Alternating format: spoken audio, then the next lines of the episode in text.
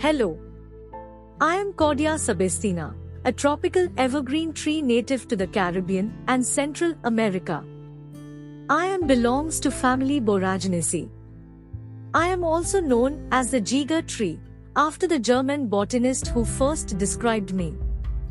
I am a medium-sized tree, growing up to 30 feet tall with a wide canopy of glossy green leaves.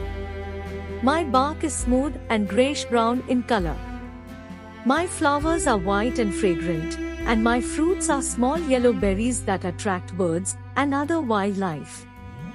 I am an important source of food for many species of birds, bats, and other animals. I'm also used in traditional medicine for treating various ailments such as fever, colds, and stomach problems. My wood is strong and durable, making it ideal for furniture making and construction projects.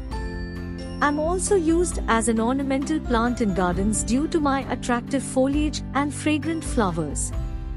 Thanks for taking the time to learn about me.